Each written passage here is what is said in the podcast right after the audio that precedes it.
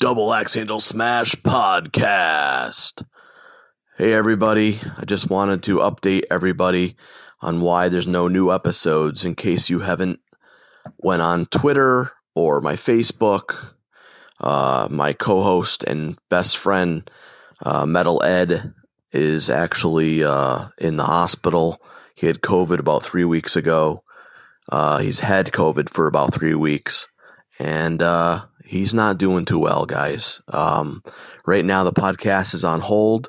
I'm very sorry. Upcoming, we have episodes with Marty Jannetty and uh, Shane Douglas and Tony Atlas, and we want to get all those to you. But right now, uh, Metal Ed is in the hospital in ICU, and um, it's it's not looking good, guys. And uh, so I'll try to update you guys through here um, if I can.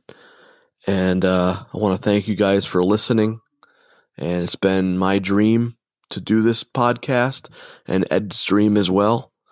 Um, I've been trying uh, to send my prayers to him.